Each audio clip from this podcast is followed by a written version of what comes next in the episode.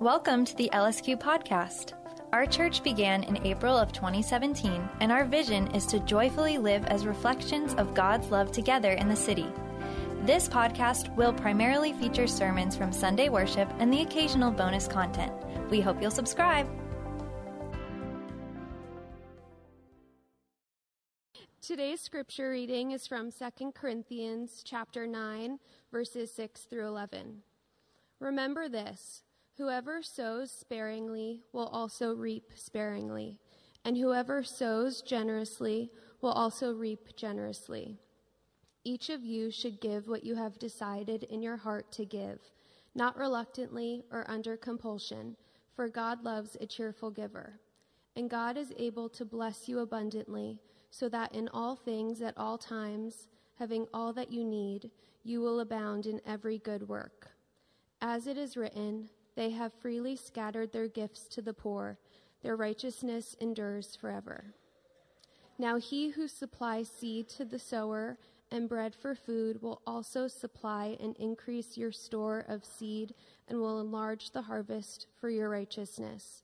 You will be enriched in every way so that you can be generous on every occasion, and through us, your generosity will result in thanksgiving to God.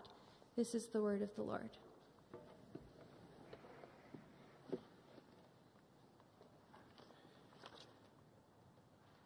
Good morning and welcome again to our worship service. We're really glad that you're here, every single one of you. Um, a few weeks ago, I was uh, pretty tired. I, I, came home after a long day of work, and you know what you do? Sometimes you, just, you, you click on Netflix and you just try to find something to watch. And uh, I think it was the it was on Netflix. There was the '80s cult classic Labyrinth that was just right there. And so I clicked enter and, and watched it with, you know, the antagonist is David Bowie and, and the protagonist was like a young Jennifer Connelly. She plays this teenager who gets taken away to this far away weird land, lots of these creatures, and it's a very scary place. And there's this scene in it where she, somewhere in the middle of, of the, her whole ordeal, and she falls into this space, looks very similar to her home. And because of the scariness of life, she goes and finds the possessions and things that make her feel comfortable. She finds her dolls, she finds her, her diary, she, she, she finds these things and she holds on to them. And as, as she sees more and more things that give her comfort, she kind of holds on to more of them. And eventually, she, she, her arms get full, so she starts putting them on her back. And over time, she just starts carrying around this giant, uh, basically, it looks like not even a backpack, just, just it's all this stuff of her that she doesn't want to let go of because she's worried that uh, she'll lose it again. And so she doesn't understand how awkward it is to walk around with all this stuff on her. That is a metaphor for our modern condition where we today are told that we will be most happy with the more stuff that we can acquire. And I think what I'd like for us to ask today, I think it's fair for us to ask this question, which is, is that true?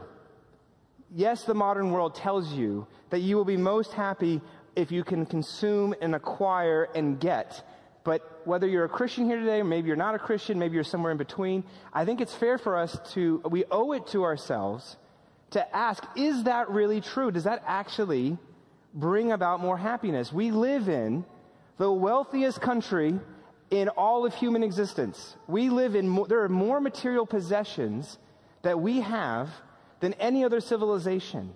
And yet, our, statistically, our happiness is going down. Our sense of peace and tranquility is going down. Our, our sense of, of purpose and meaning is going down. Our mental health is going down. So I think it's fair for us to ask ourselves, do we have an unhealthy relationship to our stuff?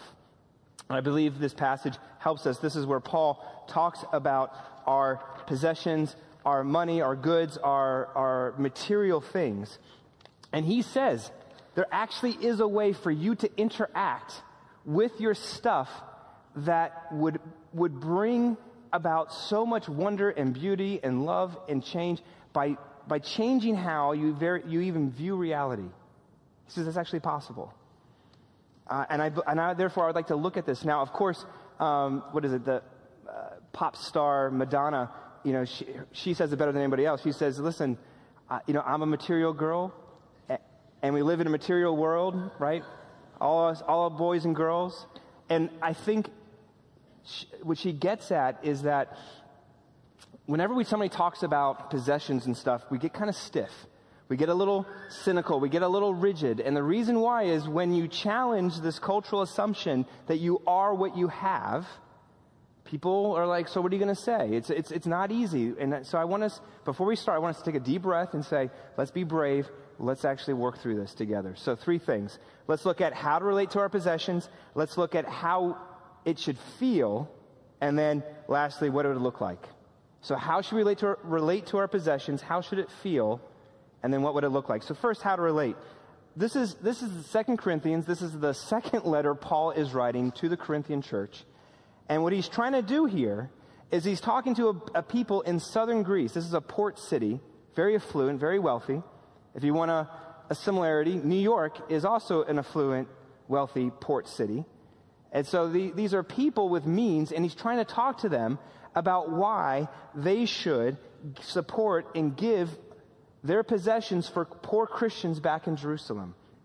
I think it's important, and we said this last week, to, to point out what he doesn't do. He doesn't tell a stop, sob story. He doesn't try to guilt them. He doesn't give them a command. Even la- last week, ch- chapter 8, the chapter before this, he says, he goes out of his way and says, I do not command you.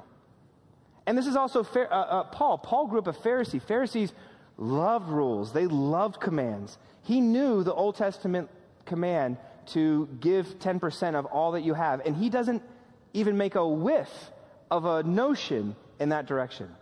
Why? I think the answer is he's not just trying to raise funds, he's trying to give them and give us a completely different way to relate to our possessions. Look at verse 6. He says this Remember this whoever sows sparingly will also reap sparingly, whoever sows generously will also reap generously. Skip down to verse 9. As it is written, they have freely scattered their gifts. And this word scattered is, is an, an agrarian term like seed, like a farmer's scattered seed. Look at verse 10. Now, he who supplies seed to the sower and bread for food will supply and increase your store. Now, stop here for a second. I just rattled off a bunch of agrarian terms, and now I grew up in this town. I don't resonate with farming uh, illusions. It's not natural to me. So I went out and I read a bunch of commentaries to say, okay, what, what is he trying to get at? And the best answer I can give you is as a farmer plants seed in the ground in the hopes that it will produce more seed, more food, so is it like when we invest, right? New Yorkers, we, uh, we, can, we connect with investments. We understand financial terms. When we invest, we are placing funds into a space where we're not sure necessarily it's going to work out, but we put it in there in the hopes for uh, more. And I think that's what, what Paul's trying to get at. He's trying to say, if you sow little, if you invest little, you're going you're going to reap little. But if you sow more, you can reap more.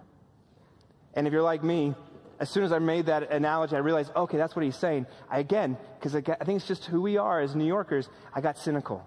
Because I started, started seeing Paul as like a traveling salesman. Like, you know, you too, if you invest in my product, you will get not just one watch, you can have two rare, beautiful watches or something like that. I, I, that's how I first started reading him. But is that what he's saying? Is that what he's trying to get at? And I think the, the answer is no. What, what's, what is he trying to get at? At the very least, it's this there's a lot of unknowns when you hold your possessions this way, when you invest like this. What, what do I mean? Pre scientific people were not, they did not know all the biology of how, you know, seeds and, and um, planting worked. A lot of times they would plant and nothing would come up. A lot of times they would not plant and because the way seeds work and they fly, I mean, all of a sudden there's a, there's a, there's a huge harvest and they didn't know where it came from. And so what Paul's trying to get at, if you take a step back, go back to the text, he's trying to give these people a vision for their possessions to people in Jerusalem, Corinth, I, I, I, went to Google Maps. Corinth is about 815 miles as the crow flies from Jerusalem, which in ancient times might as well have been on the other side of the world. These are people uh, far away from their imagination. And so try to get into, their, into Paul's head. He's saying to them, people from northern Greece, the Macedonians, people you don't know, they're going to come and they're going to take your gift. And they're going to go to Jerusalem and give it to people who you don't know. And they're going to use your gift. And they're going to use it in ways you don't know. But there's a lot of unknowns. But I, I think this is the point for us. It's no different for us. There's a lot of unknowns in what it might look like if we wield our possessions in this way. Let me give you an example. Think about that person in your life who uh, is unhappy and doesn't have a lot of friends, but they've asked you to kind of spend time with them. Or they're awkward, or you didn't really want to, but they want you to pour into their life. And so you have to make a decision. Do you invest your time in them? And there's a big and real and probable chance that if you, whatever you put into those, that person, you're not going to see a return.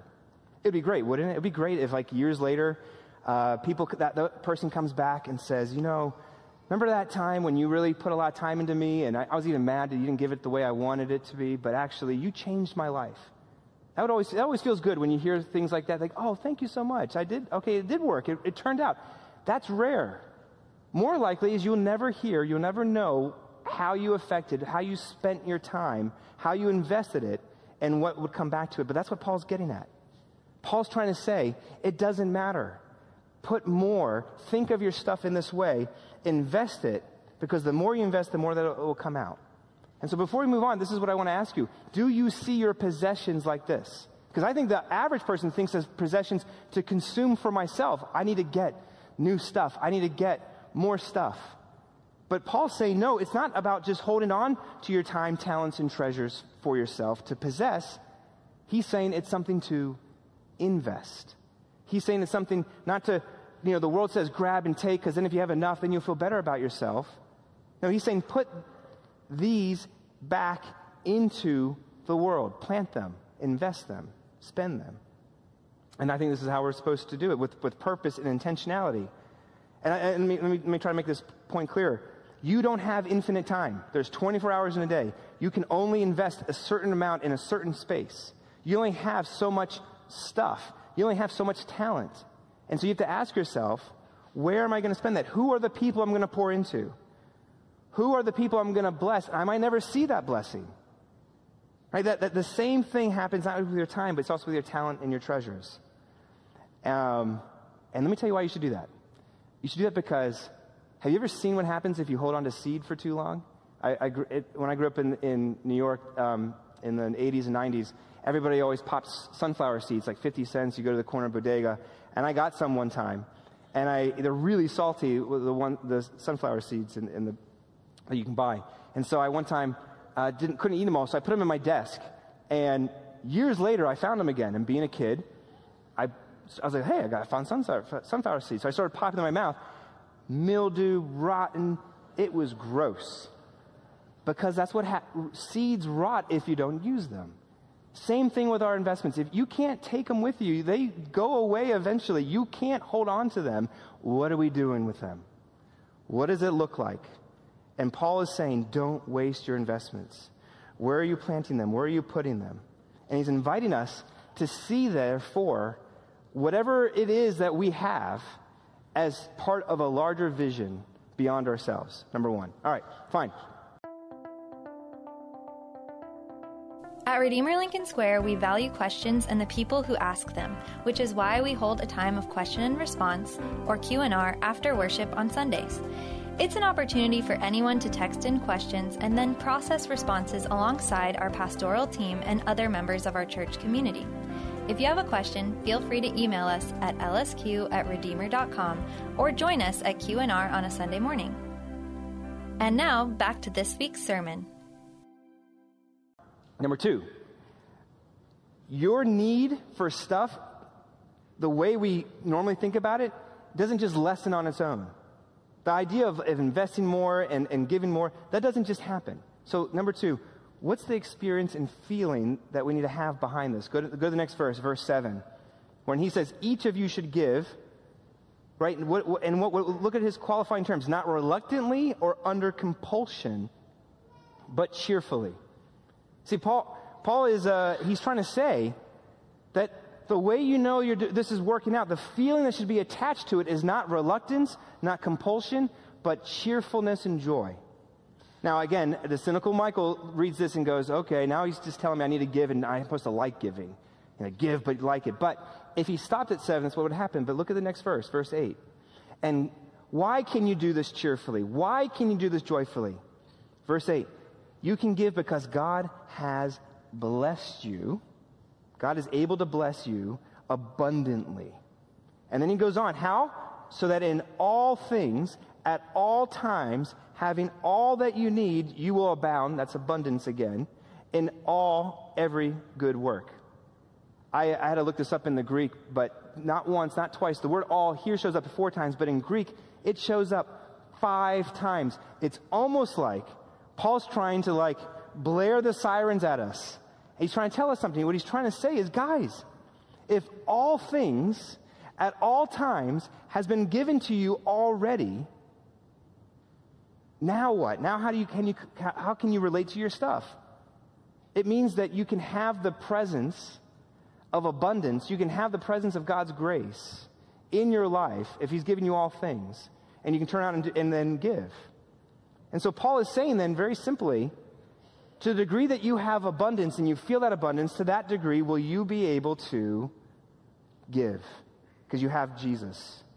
And I, I started going to my, this myself. I go, well, yeah, I'm a Christian. I, I have this. Yes, Lord, I have it. So then you're supposed to reverse it. Well, if you have everything you really need in Jesus, that means everything else that you have, you don't actually really need. And do you think that way? And then I got convicted. Do I believe that I don't need a claim because I have Jesus? I don't need looks because I have Jesus. I don't need that job. I don't need that, that the, the amount of money that I think I need. The honor, love, and respect that I think I need. Do I really need that? No, because I have all things in Him. Uh, years ago, there's, that, there's a Coen Brothers movie uh, from 2003 called Intolerable Cruelty. Um, uh, the Coen Brothers have more famous movies, Oh Brother Where Art Thou, and all these other ones. This one, nobody really, it didn't get a lot of acclaim. But I remember watching this movie. It's with uh, George Clooney, who plays this sort of sleazy uh, marriage lawyer who comes up with this prenuptial agreement. And then Catherine Zeta Jones, who uh, perceives that she has all this money and kind of gets George Clooney to fall in love with her. And what ends up happening through the, the story is, you know, he knows that prenuptial agreements are the way to hold on to your possessions so that people can't take them. But as they fall in love, they're realizing unless they share their possessions, they're not really sharing all who they are because your possessions are part of who you are. And so there's this whole thing. If you rip up the prenuptial agreement, then you're exposed and oh my gosh, what are we going to do? But that's the nature of love. You can't, you can't be really in love unless you're willing to share it all and have it all because love at the end of the day is all that I am to all that you are and all that you are to all that I am. And I, we, my wife and I, we went and saw this 19 years ago in a movie theater in Lincoln Square. We were giggling the whole time because it was a satire on the nature of how we do things. Even funnier, nobody else was laughing. nobody else was laughing. That was, we were like, it, was, it was because it was an indictment on how we see and realize and wield our stuff. But if love is saying, here's all that I am to all that you are, Paul's saying the same thing here. He's saying all that you need has been given. It's already been given to you. Now, therefore, you can give all. When you, and I think this is the secret. You know this. When, when you feel the most love, that's when you feel the most generous. Sarah and I are celebrating our 20th anniversary this week. And so we've been, no, no, no, no. I wasn't. thank you. That, it always feels like a success. No, uh, I mean, it's the way it's supposed to be. So 20 years in, we've been doing um, just kind of assessments of like, you know, what's it been like and taking inventory.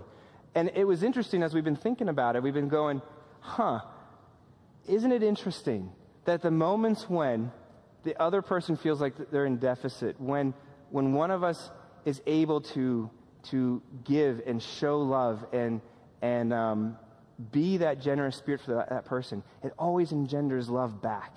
It always reciprocates. It always comes back in different ways. Because that's the secret to giving. That when you feel abundance, you feel that love and acceptance, it just spills back out of you. Do that in reverse. I feel most wounded when I feel like I'm not getting what I deserve. And you do too. I bet you everybody in this room right now can talk about ways that people have harmed you and not given you what, what you're due. Everybody in this room. And I bet you you could probably make a credible argument, and I bet you it's valid. But even if you're right, if you live in that world, there is no way for you to be able to be generous because you're so focused on what you need to get instead of what you can give. Paul is trying to turn it around, and he's trying to say it's only when you start with what you've been given, all that's been done for you, then live in a life of thanksgiving and wonder and abundance turns out. That's when the joy comes out. True story, I was talking to um, a campus minister uh, in, our, in our presbytery, our group that, that ministers to, to um, students here in the city. And I was just asking him, I said, hey, how's the semester going? And he's like, listen, the strangest thing happened. Uh, a student came up to me, and she sits down in front of me and says, hey, um, I want to get coffee with you, but I want you to know something. I'm not a Christian, I'm not a believer, and um, I'm only here because recently my parents have become Christians. And I, I, I, I just don't understand because they've almost immediately become more giving, kinder. And, and I just, I, I, I don't understand what's going on here. I, I feel like I have to look into this. And a couple weeks later, she sits down again and goes, Hey, I'm a Christian now. And he's like, I did nothing. I said nothing. I didn't have to argue. I didn't have to kind of make some sort of pitch. She, on her own accord, came because she saw the change in her own parents about how they wielded abundance because of feeling the love of Jesus, feeling the, the, the care by Him, it changed how they related to her and everyone else. And I guess the question I ask myself is, is this how I live? Do, is this how you and I live? Do we interact on a daily basis out of a sense of abundance?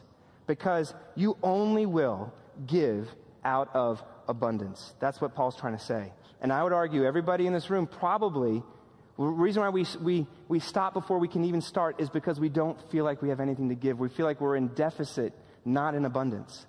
I looked this up. So, and I'm not talking about just money. We're talking about, remember, time, talents, yes, treasures, but time and talent. It's the whole person of you. Christian Smith was, he's a um, sociologist in Notre Dame, was asked, why is it that 20% of Americans that are in uh, upper kind of like upper social class. They have these are people with means. Why did 20% of them give not one dime at all? And this is what he said in the interview. He said it's because Americans don't realize how wealthy they really are. They could, but they think they're just getting by. And it struck me when he said that he what he means is this is it doesn't matter what you objectively have. If you subjectively feel like you don't have it enough, there can be no joy, there can be no cheerfulness in giving. And therefore, the only way to experience abundance, go back to verse 10. Look what, G, look what Paul says. The way you feel abundance is seeing who supplies the seed, who supplies the bread.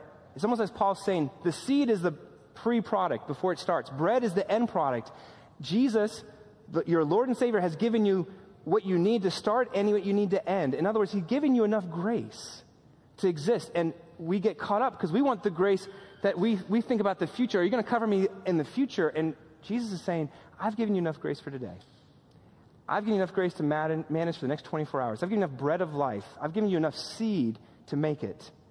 And that's what we see here that you only give at an abundance in that way. And you and I, friends, we have not taken inventory what we have. We do not realize what we have in a cosmic family. We got up here, we made some jokes, we saw people join the church. But we don't realize when you're joining this church, you're joining uh, uh, uh, the saints throughout all time of other individuals that are saying, I put my life here, and that family will never go away. We don't realize the cosmic riches. We don't realize the love, the power, the truth that you are a child of God, and that makes you infinitely rich beyond comparison. And if we did, we would treat our stuff differently. All right, last point. What would it look like? Because if you're like me, at this point, you're like, all you're hearing is, all right, Michael's not up here trying to guilt me. He's not up here trying, Paul's not doing that either. He's not commanding me. It's supposed to be joyful, but I just don't feel that joy. Where does it come from? And Paul, next verse, he locates it. In verse 11, he says, You will be enriched. You will feel that enrichment. You'll know if your generosity, the way you treat your possessions, and this is such an interesting phrase, will result in thanksgiving to God. It's almost passive. It, it will result. Which then a lot of commentators were like, wait, result for who? The one who's being given to or the giver? And the answer is yes. It's purposely ambiguous. That Paul is trying to get at that your life, if it's marked with daily, hourly thanksgiving, that's the way you know. That's actually how you engender it. How do you get a sense of abundance? Is you get a sense of thanksgiving. And I worry that we're like, we're like most New Yorkers. You know what New York does? They go from Halloween to Christmas. What we do is we go, we have all the pumpkins and everything, and now in Starbucks you have Christmas and candy canes. We've skipped over Thanksgiving. We've missed it.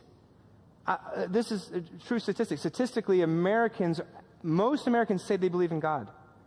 But the, just because you believe in God doesn't mean you necessarily are thankful. You get thanks when you realize, I don't deserve, but I get. You get thanks when you're focusing not on what I don't have, but on what I do. I think we're so concerned, and I'm included, of all the things I'm not being given, all the things that I'm due, instead of all the things that you have.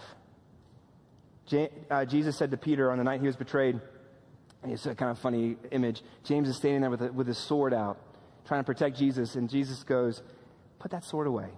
There's nothing that you're going to be able to do. There's no amount of possessions. There's no amount of stuff that's going to be able to fix this. Right? You don't need to defend me. I need to defend you. And I think, I guess what I want to ask you all is everybody has a list. Take whatever you think right now you need. Make that list. What's the thing that you think you need right now to make you happy? Is it a spouse? Is it a friend? Is it a family fix? Is it more money? Is it a love, honor, and respect? Whatever it is, I promise you, if you got that, it still wouldn't be enough. You know how I can prove that? I bet you you can go back 5, 10, 15 years in your life and think of the list of things that you thought you needed. I bet you you got some of those things, and I bet you you still are here right now thinking there's a new thing for you to need. It won't be enough. Yes, if you got it, I bet your life would be slightly better. I bet your life would be happier. But it won't be ultimately, it won't be what you fully and finally need because Jesus is saying what you really need, what will really be enough is for me to go to the cross and pay for what you can't pay. What you really need is for me to give you what you can't get. Michael, you want that honor, love, and respect? I honor you so much, I died for you. I loved you so much, I paid for your sins. I wipe those away and I wipe your tears away. I, I respect you so much that I've given you grace, not just enough to get by, to tease me along. The core of God is not uh, stinginess, the core of God is abundance. More grace that can overflow than you can possibly imagine is who Jesus is. Lavish, abundant grace that blows away ultimately what you would possibly need in anything else. So much so through the sense of generosity, sorry, through the sense of thanksgiving, generosity is just going to spill out. It's just going to spill out. And so before, I want us to ask ourselves do we have a heart of abundance like this? Do we root it in a, in a, in a posture of thanksgiving? Is a daily, hourly space marked with not what I can't, what I don't have and I can't get, but with what I have? I think our, if you walk around saying, man, I wish I still had dot, dot, dot, you can't live this way. But if you could walk, figure out a way to say, start with, I can't believe I have. Isn't it amazing that he loved me this way? I get to do this kind of job. I have these kind of people in my life. I have, th- I have this jacket on. How amazing would that be? It starts with little spaces of, generos- of thanksgiving that leads to generosity. Let me just give you two quick implications. Implication number one is this everything I just said. There's people sitting in this room right now. You might think you're a Christian. You might say you're a Christian. You might, you might actually really believe you're a Christian but you don't see uh, your life marked with thanksgiving. And here's what you should do. Yes, you should pray about it.